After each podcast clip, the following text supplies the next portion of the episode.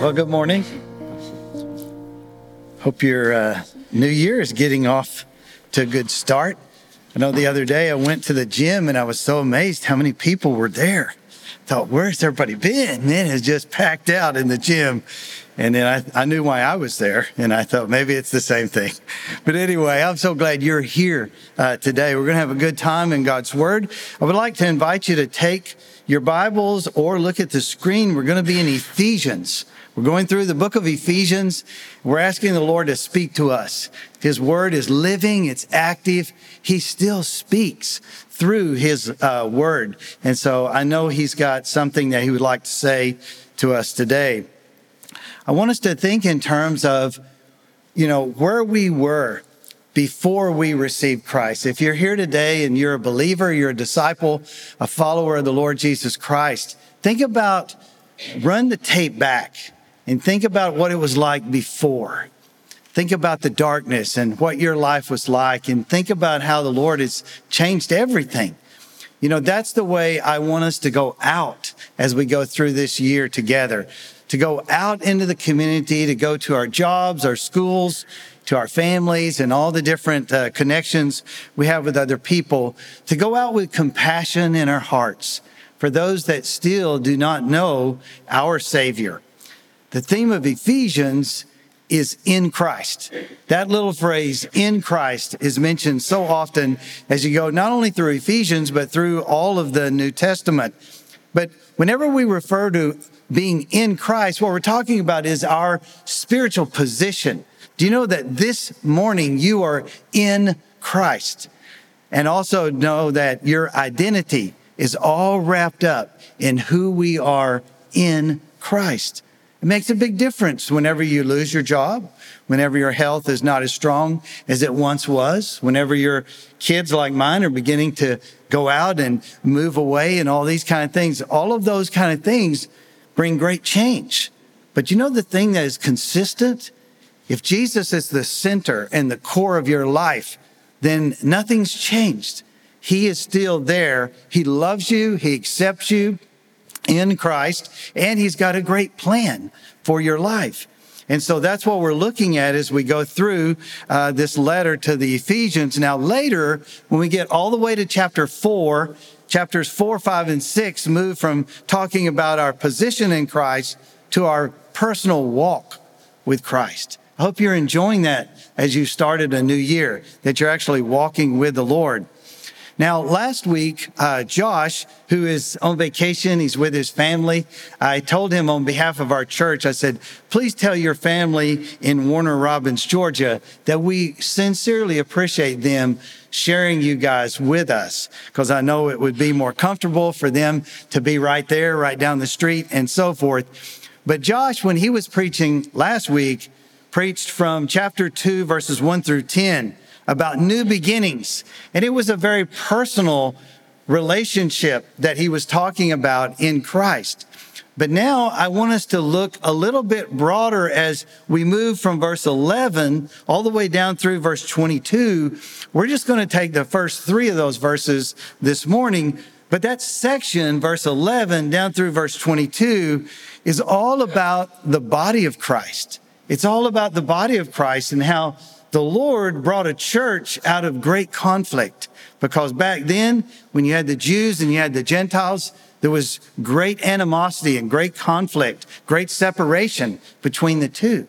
But in Christ, it's amazing how the Lord brings us together. And so we're going to be looking at this, uh, these verses in the next two or three Sundays. But this morning, we're just going to look at verse 11 and 12 and 13. You know, uh, it starts out in verse 11 using that word therefore. Therefore. You know, therefore is a term of conclusion.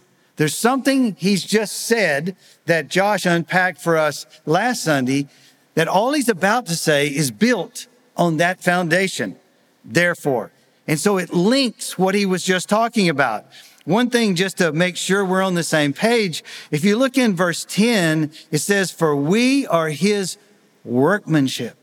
Do you know that you are Christ's workmanship, created in Christ Jesus for good works, which God prepared beforehand that we should walk in them. The word workmanship there is the Greek term poema. Poema. Does it sound like an English word we use? Poem? Poema? Do you know that you are a work of art? You're like a masterpiece. And that's great on an individual basis, right? But here's what's exciting. When we come together as a church family, the canvas is even larger.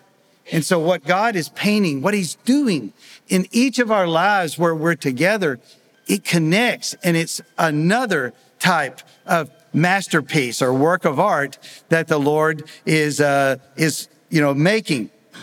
But I ran across uh, John Phillips' comment on this. He said, each of our lives is the canvas on which the master is producing a work of art that will fill the everlasting ages with his praise. So all through the ages to come, the Lord is going to be pointing to you, to me, to us, to others like us that are born again, that have a personal relationship with Christ. And he's going to be saying, look what I did. Look what I did in each of their individual lives, but also look what I did in bringing them all together in one body. It's something only the Lord can do.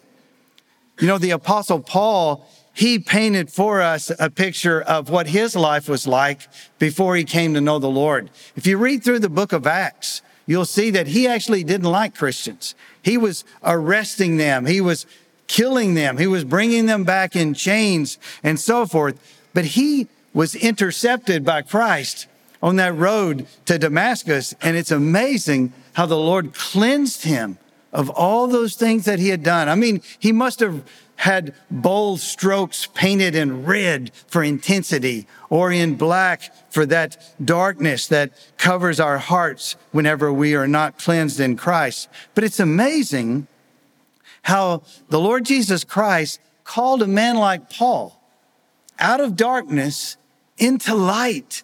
Not only did he call him out of darkness into light, but he called him to share that message, that gospel message that can bring others out of darkness into light. And it wasn't just Paul. I mean, it's Peter. It's all across the New Testament.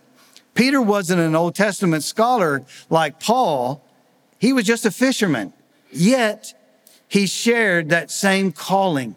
Whenever Peter was describing it, he said that you may proclaim the excellencies of him who called you out of darkness into his marvelous light. You see, that's something only God can do. Only the Lord can take us out of spiritual darkness and bring us into this marvelous light.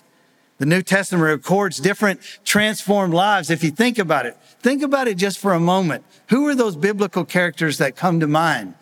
Remember, there was a thief well, what was his life, life like before he met Christ on that cross? The thief on the cross. There was a tax collector among the disciples. His name was Matthew.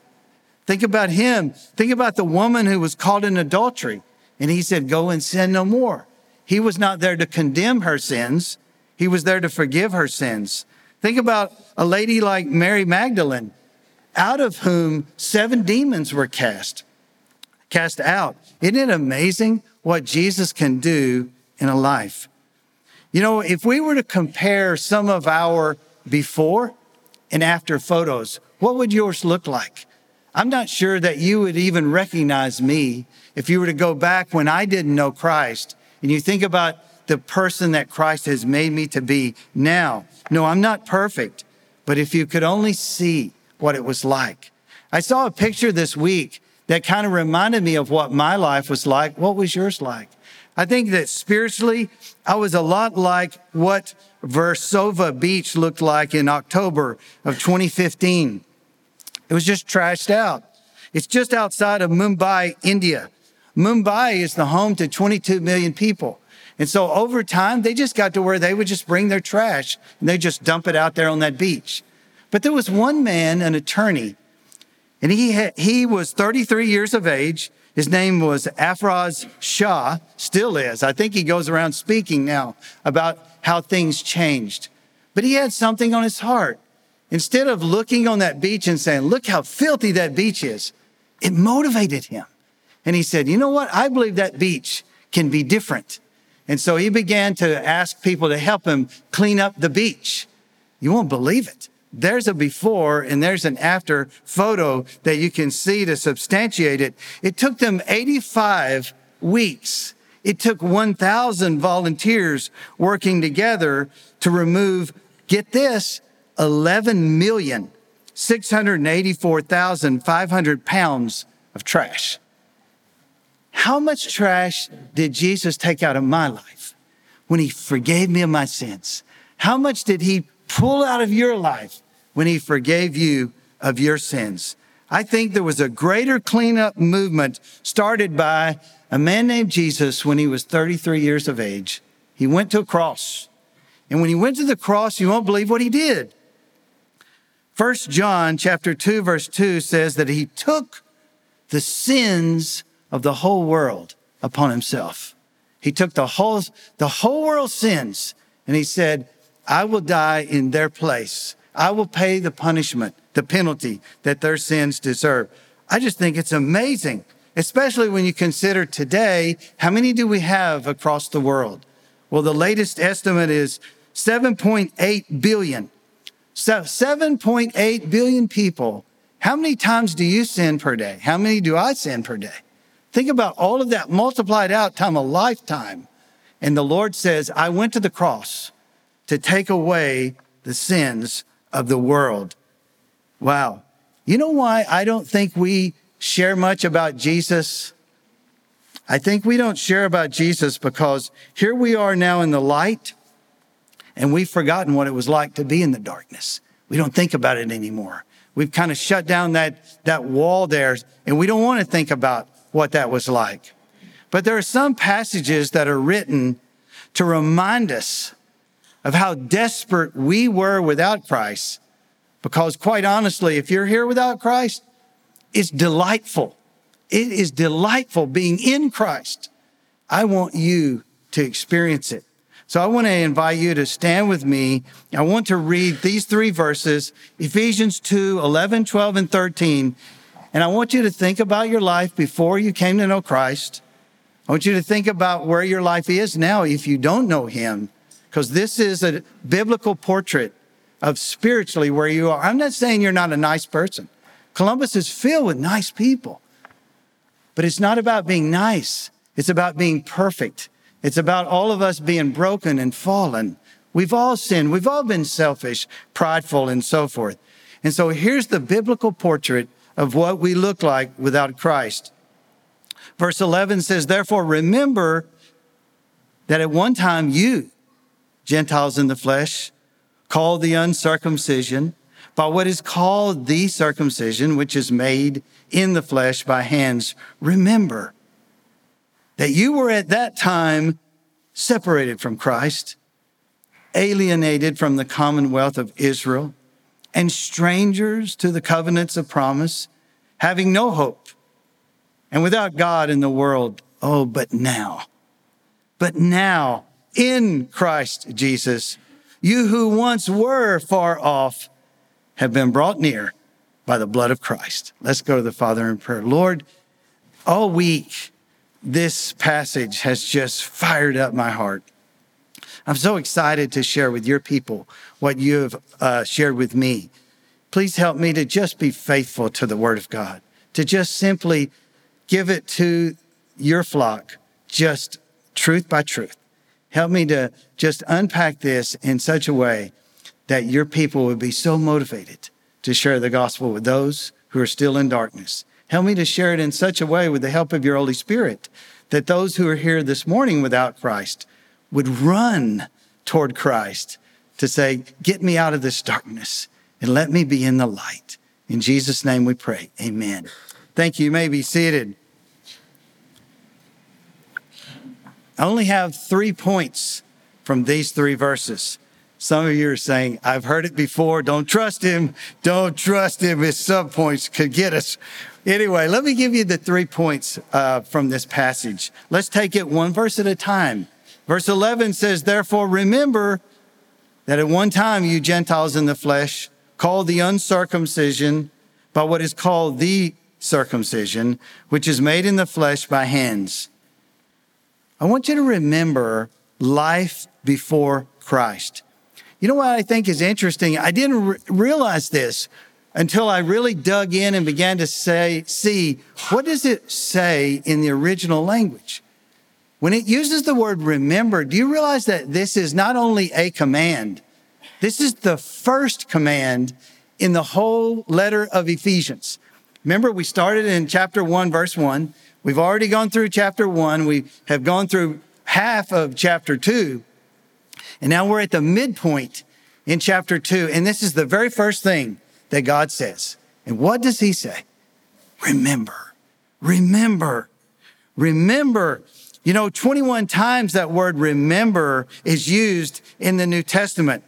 As a matter of fact, he's just giving us so many truths about who we are in Christ. It will not be until chapter 4 and verse 17 before the next command comes. So hang on to these commands. You've heard of the 10 commandments. This is two commandments that I'm talking about. This one and one that we won't even get to for a while. So God is just trying to explain to us who we are. He's trying to say, this is what I've done. I'm not asking you to do anything. I'm asking you to realize what I've done in you, what I want to do through you. You know, um, even in the Old Testament, Psalm 103, verse 2 says, Forget none of his benefits. Forget none of his benefits. You ever forget the goodness of God? Why did they have so many Old Testament feasts? And festivals. Seemed like if you read through the Old Testament, you'll run across all these feasts and festivals. Why were they gathering together? What was it really all about? You know what I think it was about? This word remember. I think God was saying, don't forget what I did, the Exodus. Don't forget how I blessed you throughout this year. And so there was all of this remembering that God commanded his people. But I, I, saw another word here that is called, verse 11. Therefore, remember that at one time you Gentiles, so he's, he's, he's talking to the Gentiles right now. Remember that at one time you Gentiles in the flesh, called the uncircumcision. Did you get that? Called the uncircumcision. That wasn't a flattering term if it was spoken by a Jew whenever they said, You are the uncircumcised over there, by what is called the circumcision, which is made in the flesh by hands. You see, do you get the picture that he's reminding them, all of us, because unless you come from Jewish lineage and descent, hey, we also are Gentiles, right? So he's talking to us. And he's saying to us at one time, all of us were on the outside looking in. We were not on the inside like the Jewish people. They were the called and they were the chosen. But how, how interesting is it that he's saying it's not about religion. It's not about traditions and circum, circumcision and all of these other things. It's about a personal relationship with the Savior. It's about knowing God through his son, the Lord Jesus Christ. That's what it's about.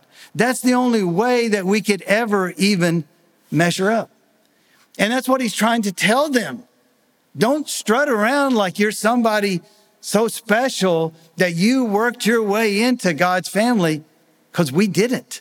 We didn't. None of us did. No Gentile did. No Jew did. It was all by grace. And that's why I think it's amazing. You know, it's no wonder that John Newton kept a plaque on his desk. You remember John Newton? He's the one who wrote down the words to Amazing Grace. Well, John Newton on his desk kept a plaque and it had Deuteronomy 15, 15. And on that plaque, it said, You shall remember that you were a slave in the land of Egypt, and the Lord your God redeemed you.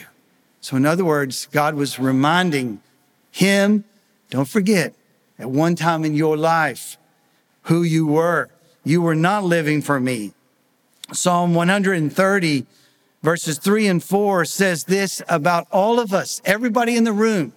So please don't leave and say, well, at First Baptist, they think they're so much better than all the rest of us. No, here's what the Word of God says about all of us in the whole community.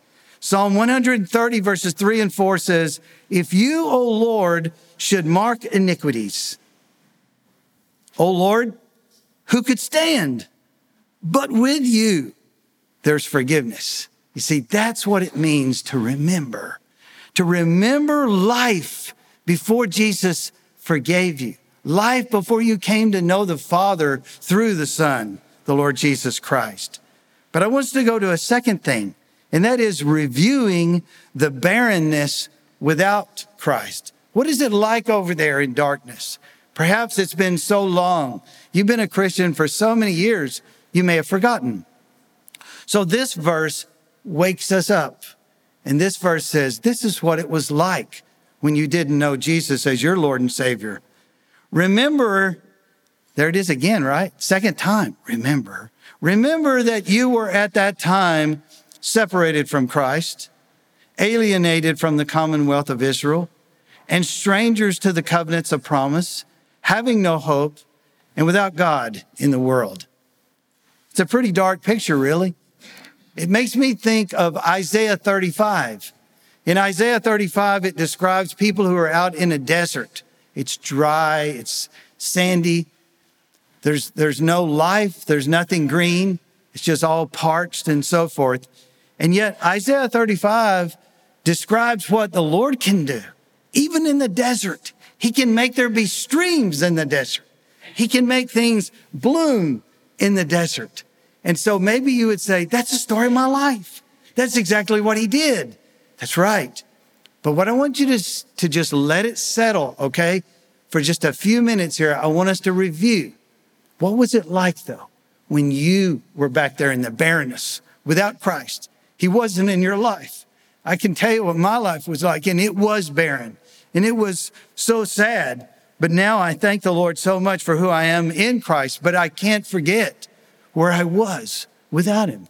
So let me just give you five things that describe everybody that is without Christ. The first one is without Christ, we're helpless spiritually. Without Christ, we're helpless spiritually. Remember that you were at that time separated from Christ. The word separated, that's a tough word, isn't it? Separated. Some use the term alienated. But what it means is we're not together. We're not on the same side. You know, Isaiah has another passage that I wanted to share with you. You can stay where you are, but if you want to follow me, you're welcome to do so. But Isaiah 59, verses 1 and 2. Isaiah 59, verses 1 and 2 describes the separation. What causes the separation? Why are we not born with Christ? Okay, we're born here in America, but why are we not born with Christ? Here's the reason. Isaiah 59, 1 and 2 says, Behold, the Lord's hand, it's not shortened that it cannot save, or his ear dull that it cannot hear, but your iniquities have made a separation between you and your God, and your sins have hidden his face from you so that he does not hear. It's not that he cannot hear, it's that he chooses not to hear whenever there's so much sin in our lives because God is holy.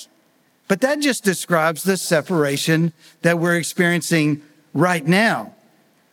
What God is most burdened over is not just the separation that's going on in our life right now. It's the separation that's ahead. He doesn't want it to be there.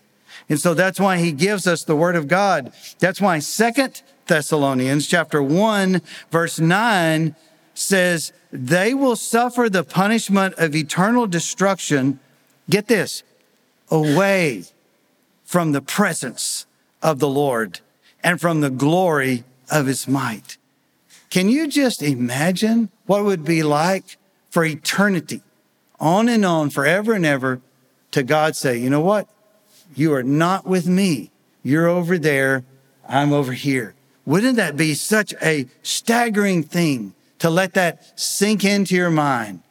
Such helplessness without Christ, because only He can bring us to the Father. But then there's also this other uh, description that is given to us. It's like another facet of the biblical portrait says, well, you're not only separated from Christ, you're alienated from the commonwealth of Israel. You're alienated from the commonwealth of Israel. You know what I thought about? homeless. I'm not only helpless without Christ, I'm homeless without Christ. You know what Jesus said in John 14, verses 1 through 3? In John 14, verses 1 through 3, Jesus said, You know what I'm going to do? I'm going to the Father's house. Catch that word, house. I'm going to the Father's house and I'm going to prepare a place for you. And someday I'm going to come back to receive you, that where I am, there you also may be. And so I'm thinking, thank you, Lord, for that. But you see, that's only for those who have put their faith and their trust, those who've turned in repentance and surrender and said, I want to follow you, Lord. That's who that is. We have a heavenly home we're headed toward. But at this point, he's reminding them what it was like before Christ, without Christ. What is it like? Well, it's like homeless. But see, once again, it's not the homelessness that is now, it's the homelessness that's coming in the future. One time I was reading in a small letter right almost at the end of the New Testament. It's called Jude. Jude. It's hard to understand some things written in Jude, but this one I understood exactly what God was trying to say about those who die and they never trusted Christ. Those who said, you know what? I'm not going to, I'm not going to become a Christian. I'm not going to receive Christ. Here's what it says about those in the future. They will be like wandering stars for whom the gloom of utter darkness has been reserved forever.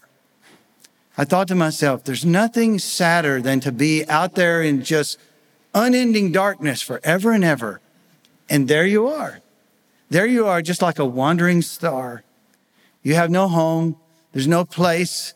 You said no to God's offer to heaven to go and be with his son and him throughout all eternity and with all those that are redeemed. But when we reject that, just know what you're saying yes to. You're saying yes to that future of just being like a wandering star in that blackness of darkness forever. But then he goes on to say, we're, we're like strangers to the covenants of promise. You know, God makes a lot of promises, but God's promises are to his people. God's promises are saying, here's what I'm going to do to those who are in Christ. For those of us in Christ, we have heaven to look forward to. But for those who are without Christ, it's not just homelessness and helplessness, it's hapless. We're hapless without the Lord. It's like there's no direction, there's nothing to look forward to. And as we look backward, all we see are those sins that we were never forgiven for because we never brought them to the Lord. He said, I'll forgive you of all that. I can cleanse it, make you white as snow if you will just come to me. But whenever we reject it, it's like it just goes on and on. I read where one commentator described it this way. He said, For those that reject Christ, they are like sailors on a captainless ship. Nobody's at the helm. On uncharted seas with no anchor. It's like a, a ship and it's never going to have a place to pull into the harbor. It's just sort of hapless. It has no one directing it. No one saying, this is the way, walk in it. So when we reject Christ, that's what we're like. And all of those promises that could be ours in Christ, they're not ours because we said, no, no thanks. I've got this. I'm good on my own. He also describes us as having no hope. So we're, we're hopeless without Christ. Hopeless without Christ. You know, I'm so glad we find hope in Christ. There's so much hope available.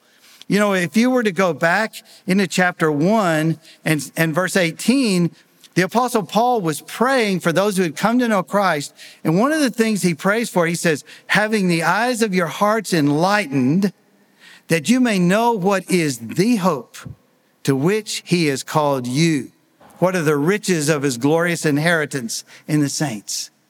If you were to go over into chapter four and you were to look at uh, verse four, there's one body and one spirit, just as you were called to the one hope that belongs to your call.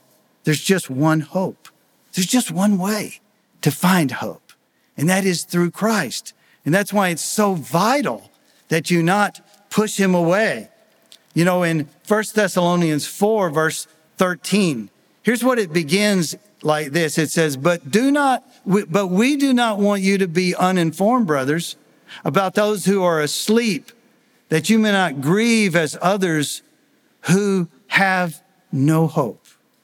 For since we believe that Jesus died and rose again, even so through Jesus, God will bring with him those who have fallen asleep. For this we declare to you by a word from the Lord, that we who are alive and left until the coming of the Lord will not precede those who have fallen asleep. For the Lord himself will descend from heaven with a cry of a command, with the voice of an archangel, and with the sound of the trumpet of God. And the dead in Christ will rise first, and then we are alive who are left will be caught up together with them in the clouds to meet the Lord in the air. And so we will always be with the Lord. Therefore, encourage one another with these words. They are encouraging because they remind us of where our hope is. Our hope is found in Christ. It's a hope that goes beyond this life, beyond, beyond this body, even beyond the grave. There's so much hope. And even into the future. What's the future hold for your life, for your family's life, for our country? Well, all I know is for those of us in Christ, future's glorious because Jesus is coming back. So just think about the hope that we have in Christ. But before we were hopeless. And of course, without the Lord, we're heedless. Heedless without Christ. Psalm 14 says, the one that says there is no God, the one that says there is no God, you know what the Bible says? I'm not calling them this. The Bible calls them this. It says he's a fool.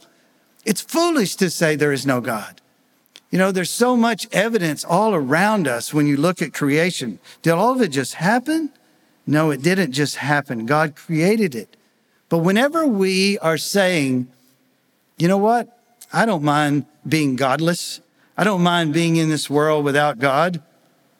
Think about what that means. Who are you following then?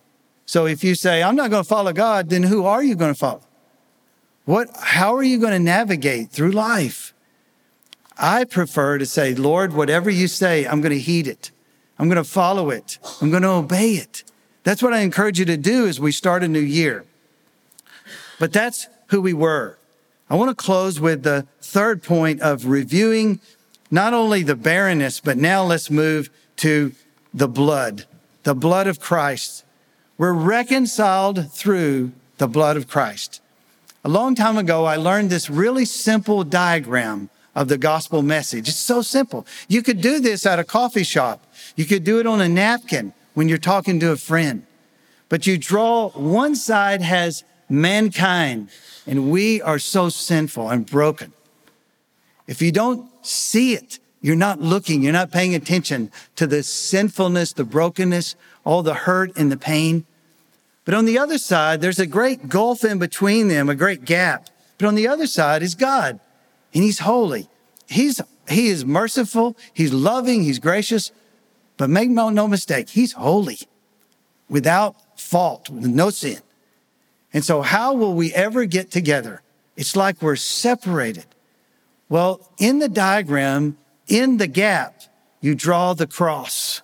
The cross is the only way that bridges a holy God and sinful mankind. It's the only way for us to get connected. So when I read verse 13, I thought, that right there is the good news. It's the best news.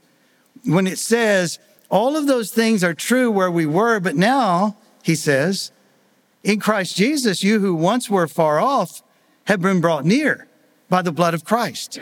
If you only have one verse to share with somebody this year, how about that one? When I looked at that one verse, I thought it's got the basics of the gospel. It doesn't say everything by no means, but it does have the basics. For example, what is the problem? What is the problem before salvation? The problem is simple. We're far off. It says it right there in verse 13, doesn't it? He said, You once were far off. One time we were over there on the other side. We were not connected to God. But you see, the person of salvation is Christ. And then it says, but now in Christ. He fills the gap, right? What's the plan of salvation? Well, it's the blood. The blood, by the blood of Christ when he died on the cross. You see, that's what cleanses our sins. He was perfect. He was sinless.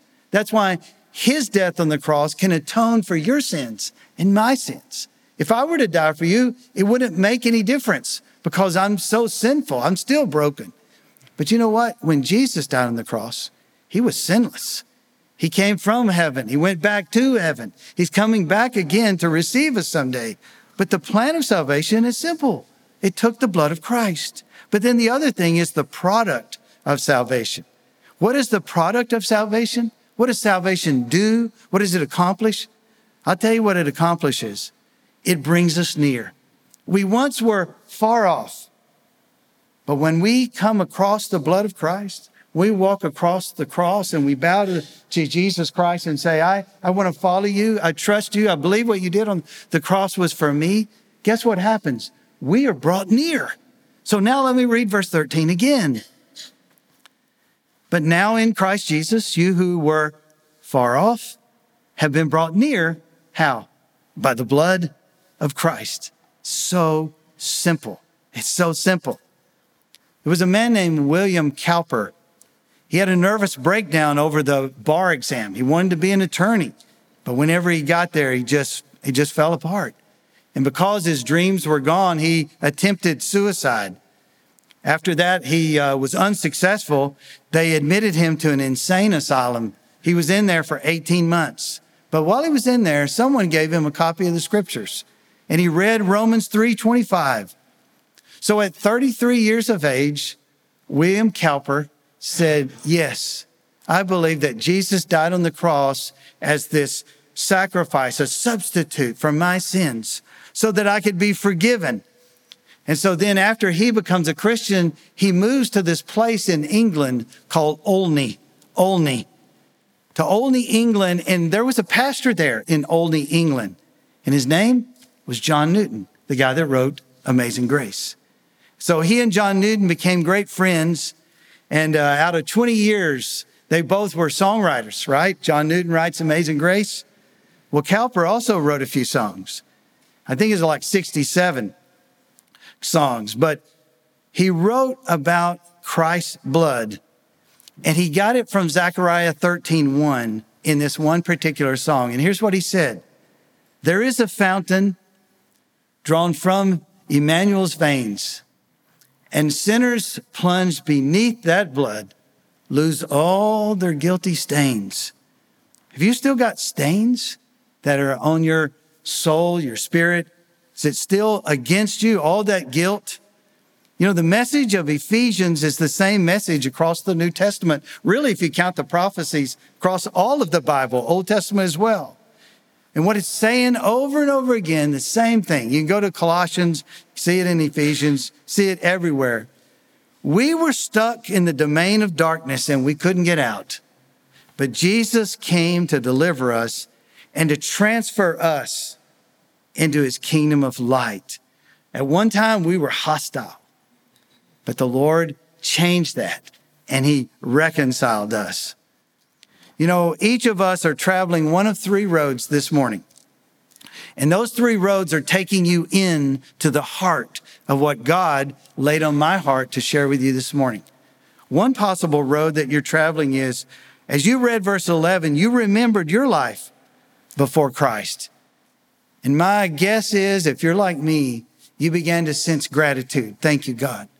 Thank you. Thank you for saving me through a personal relationship with Christ. Or maybe you're on a second road, verse 12, as we review the barrenness that we once experienced without Christ, you realized, I'm still there. I'm still there. I'm without Christ. And so I would call your road a road of grace, whereas our road is a road of gratitude. We've already traveled the road of grace. And so we stand back and we look at where we were and we look at all the Lord's done for us and we think, Lord, I'm so grateful that you saved me by your grace. But you, you were going into the message and you're looking at a road that leads to the Father through his son, Jesus Christ. And that road is called grace. And it will get you there if you will just travel that road of grace. Many of us in this room would say to you, you can trust him. You can trust him. He changed my life. Or it could be a third road as we went into verse 13. As you think about the grace and you're so grateful for it, and then you read verse 13 and you think, oh my goodness, the gospel is so simple.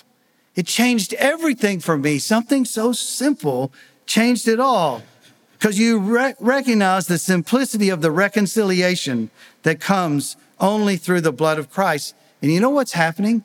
You're beginning to feel compassion. I'm praying that God would squeeze your heart to where you would say, you know what? That's not that hard. I could tell somebody over there in the darkness. I could help them get out of darkness. And maybe you've never tried to even share with one person, but 2023 could be a different beginning in your life where you say, I'm going to travel a new road. And this road is called the road of the gospel, sharing the gospel, presenting the gospel. You'll hear this year about mission trips to Japan and to Nicaragua. You'll hear about opportunities uh, across the street at the clothes closet or in Awana or in the student ministry or in vacation Bible school or many other things. But all I'm saying is why don't you travel that road, the gospel road, and say, I know the truth. Others don't know it. They're still in the darkness. And here I am delighting in the Lord over here in the light, but they're still trapped. They're stuck in darkness.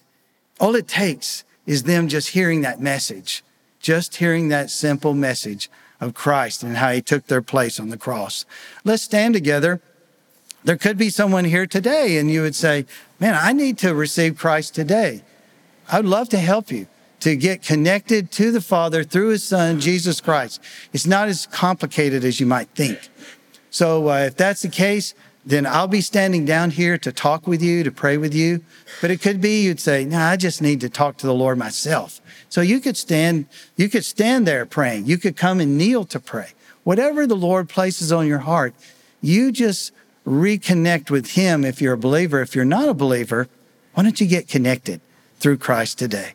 Lord, thank you so much for sending your Son so that we could move from the domain of darkness into the marvelous light of the kingdom of your Son.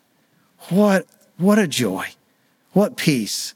It's so exciting to be here in your presence, to start a new year together with you. But there could be some here and they're not there yet. They're still where we were. And we're not looking down on them. We're actually wanting to assist them. And so, Father, please, I, I just pray that if there's anyone here today and life is still so dark and gloomy, it's kind of that barren place, desert. It's been a long time since they've seen anything bloom in their life. I pray they would realize that it comes only through the blood of Christ as they trust you. Thank you for loving us enough that you lay down your life for us. So bless this time that we share together of invitation.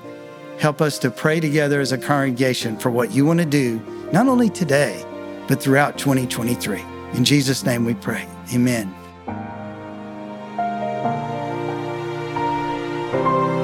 This is a ministry of First Baptist Church located at 1700 Milam Street, Columbus, Texas.